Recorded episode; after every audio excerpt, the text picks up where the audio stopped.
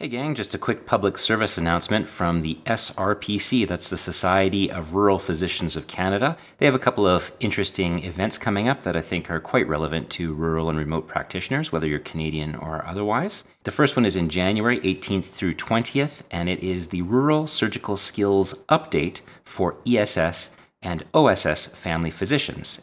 ESS is enhanced surgical skills. That's family physicians that take an extra year of training in Canada and they learn to do C sections and appendixes and hernias and other straightforward, low risk procedures. And the OSS is obstetric surgical skills. So that's similar sort of thing, but just focuses on the OB side of things. So D&Cs and C sections, and I'm sure other things that I don't really understand because I spend my time on the other side of the curtain.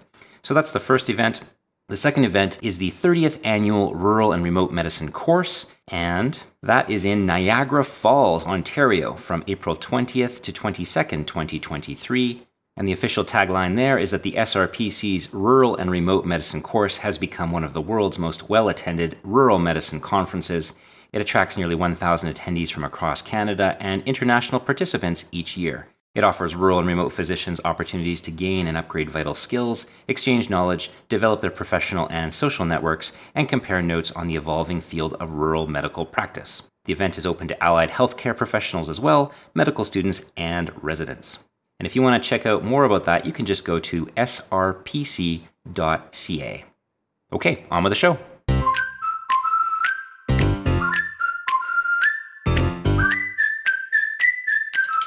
Hey gang, you're listening to the R&R Rounds podcast. I'm Jonathan Wallace and this is episode L. As in 50, as in Roman numerals. Yeah, okay, I thought it was clever back in episode 10. I mean X. Anyway, here we are, 50 episodes of this madness. Who would have thought?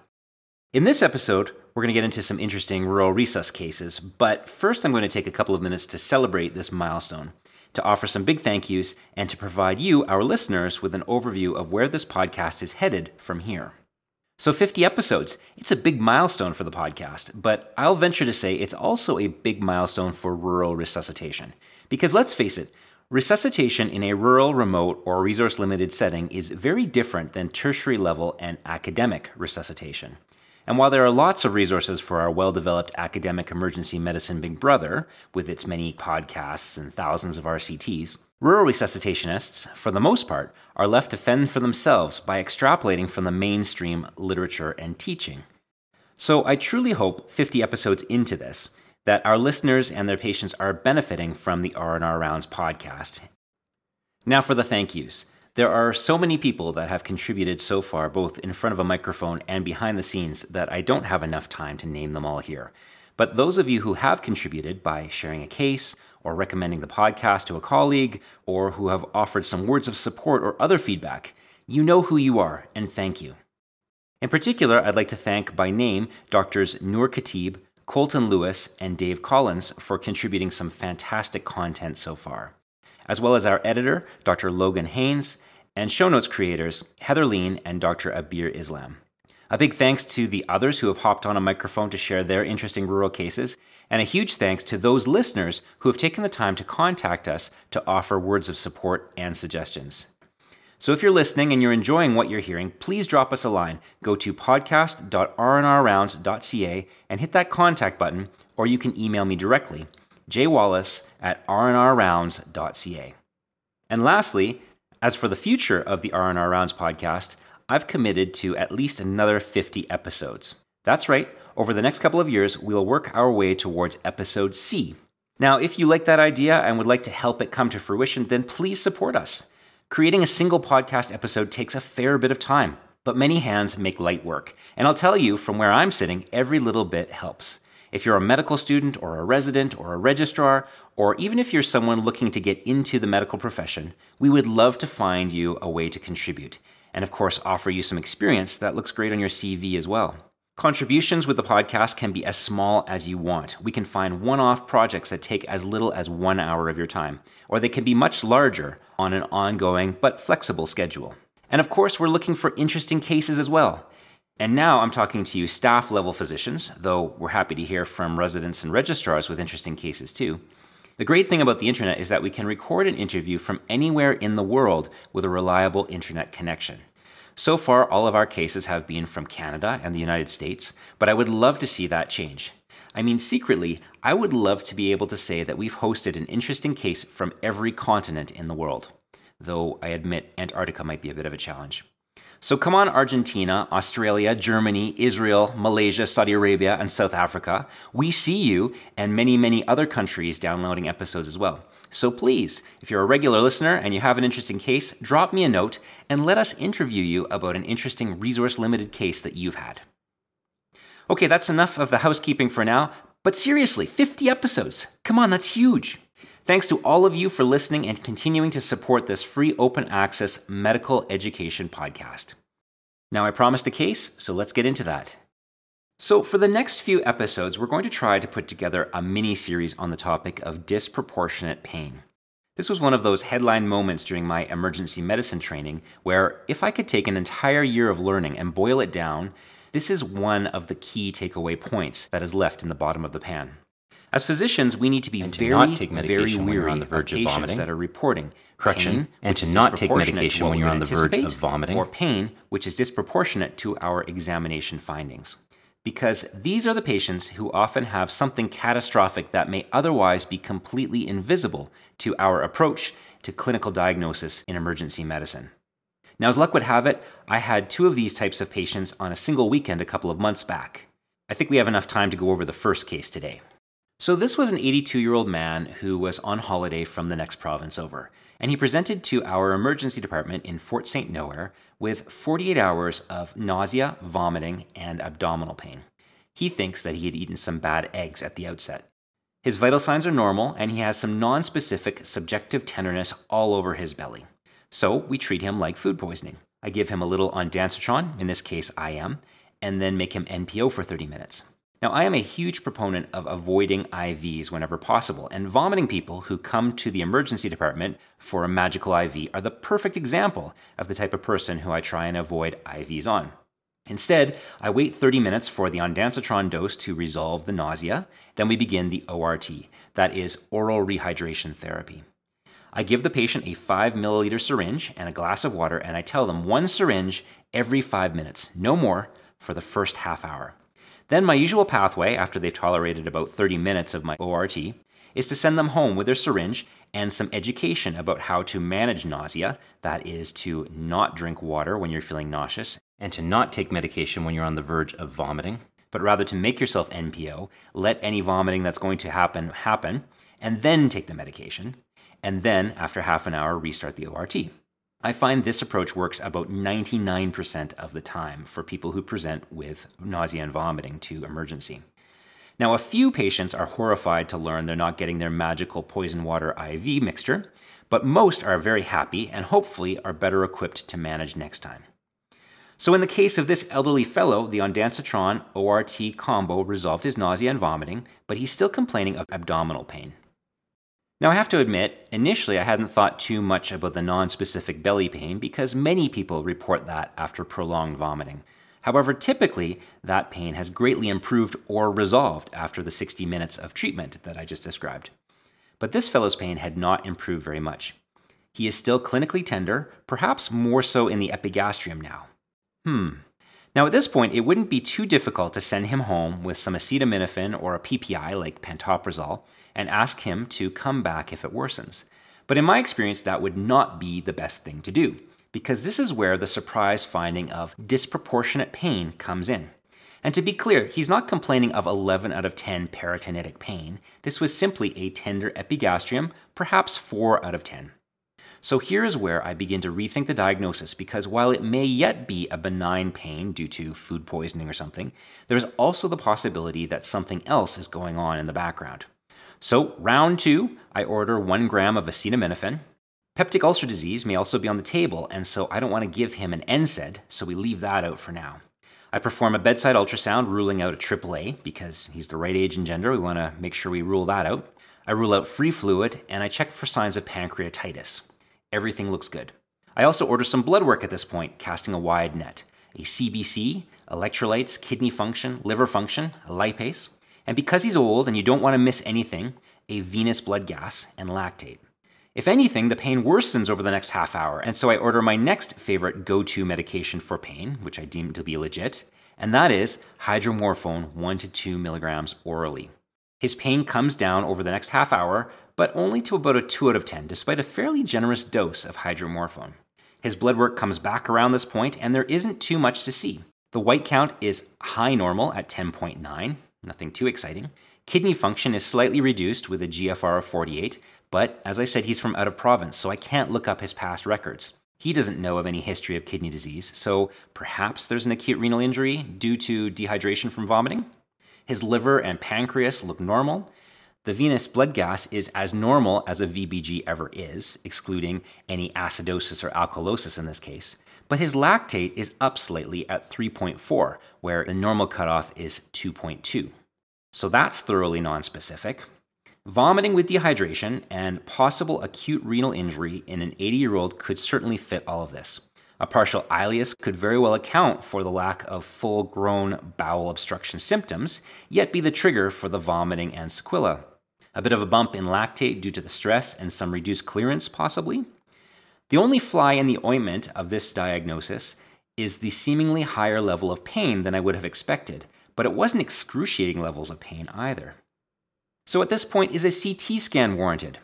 Well, if you work in Big Smokington and you have 100 patients in the waiting room who need the bed, maybe it is. But from a medical standpoint, that's a pretty weak indication for a CT, if you ask me. Besides, in this instance of Fort St. Nowhere, the closest CT scanner is 120 kilometers away. And logistically speaking, that means a six hour affair while you're also tying up a precious ambulance resource. So, in discussion with the patient, in the absence of a good indication for CT and rather large rigmarole to obtain it, we decided together for a brief period of observation overnight. So I admit him, and he's made NPO, and he gets his IV, not because he came to the ER with vomiting, but because of the possibility of ileus, as well as a possible acute renal injury. I order repeat blood work in the morning, about seven hours later, and I order him some generous pain meds overnight. So morning comes round, I didn't get called, and he reports that the night wasn't too bad. Another dose of ondansetron overnight, but no vomiting. He took a surprising 4 milligrams of hydromorphone at various points over the night, but slept well and has little pain when I see him at morning rounds. So again, this persistent hint of disproportionate pain is lingering in the air. But shortly before I see him, his nurse informs me that he's had an episode of coffee ground emesis. Oh dear. So I go and talk to him about the concern with digested blood, and he tells me he's convinced it was not blood, but rather it was digested blueberries that he ate yesterday at lunch that had now come back up. Digested blueberries. Well, that's a new one. So we take a sample of the vomitus and smear it on a fecal occult blood card, and guess what? It wasn't blueberries.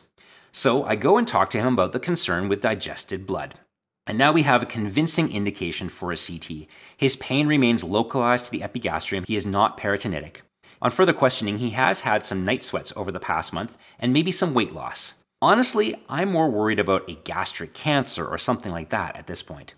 In my mind, a perforated ulcer would be peritonitic by this point, and with such a highly localized pain, I'm not particularly worried about a widespread bowel issue like colitis or obstruction, which doesn't fit the clinical picture anyway.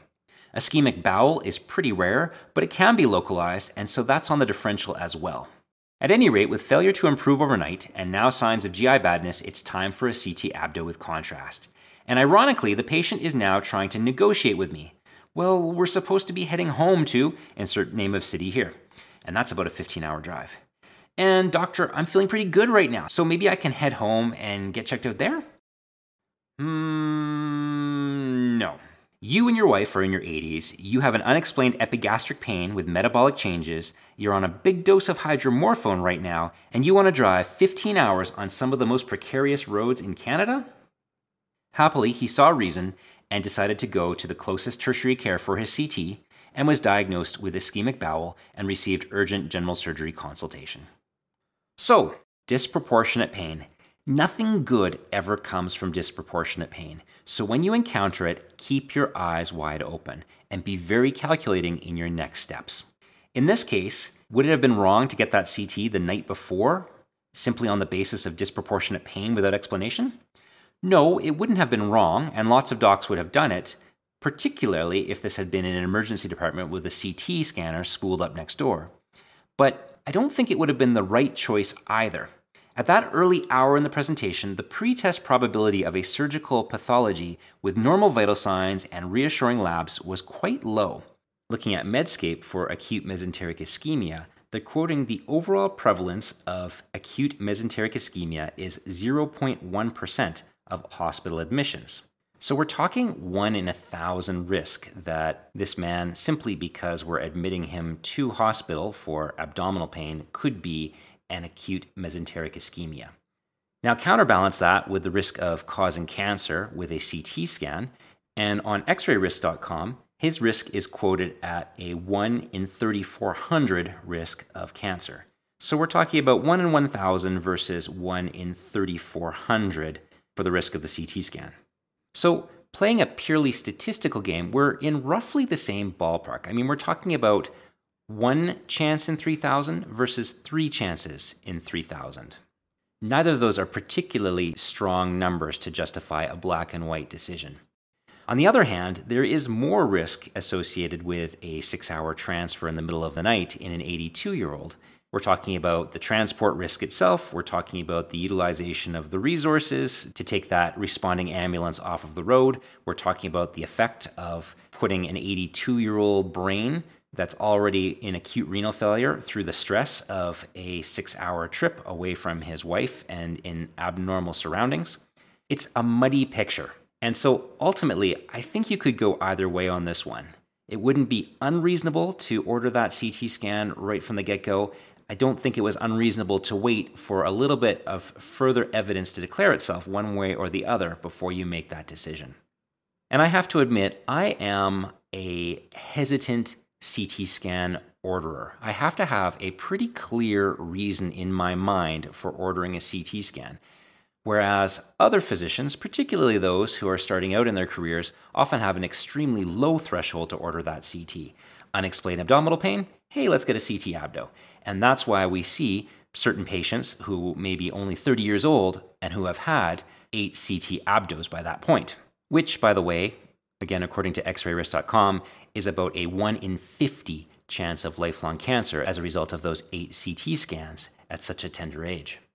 Anyway, regardless of which side of the argument you fall on, whether you would side with me and admit and wait for a little bit stronger evidence, say a GI bleed or a failure for the lactate to resolve in the repeat blood work in the morning, or whether you would have ordered that knee jerk CT scan at the outset, the most important thing is that we keep our eyes on this particular patient, we don't discharge him, and we continue to assess until a diagnosis is made.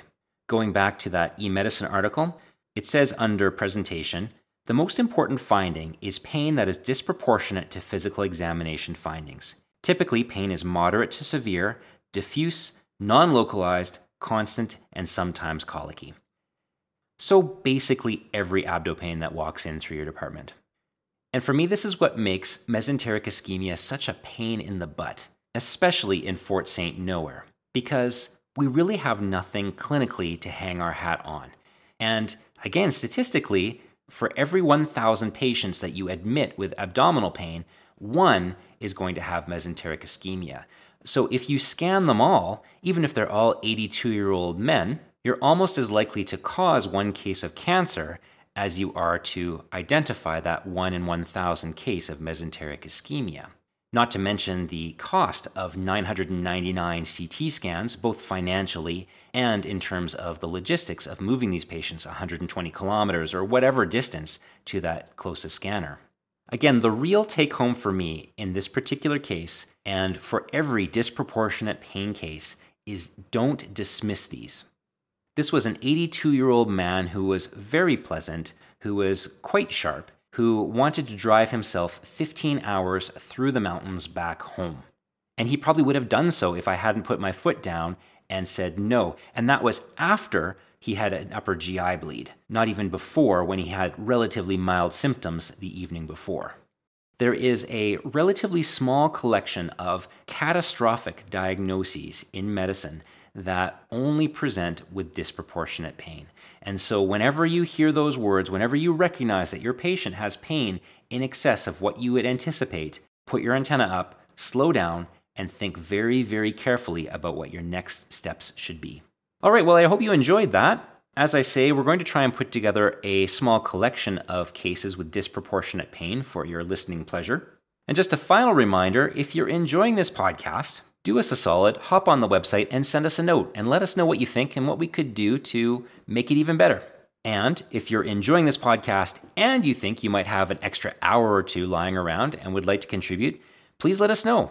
Many hands make light work, and it would be fantastic if we could, together as a community, take this podcast and turn it into something really useful that runs for a long, long time. Far beyond episode C. Who knows? Maybe even episode M. Okay, gang, that's it for this episode. We'll catch you on the next one. The R&R Rounds podcast is free open access medical education. This episode was hosted by Dr. Jonathan Wallace. Show notes by Heather Lean. If you enjoyed this episode, please share it. Don't forget to check out the show notes for more clinical pearls. Visit podcast.rnrrounds.ca.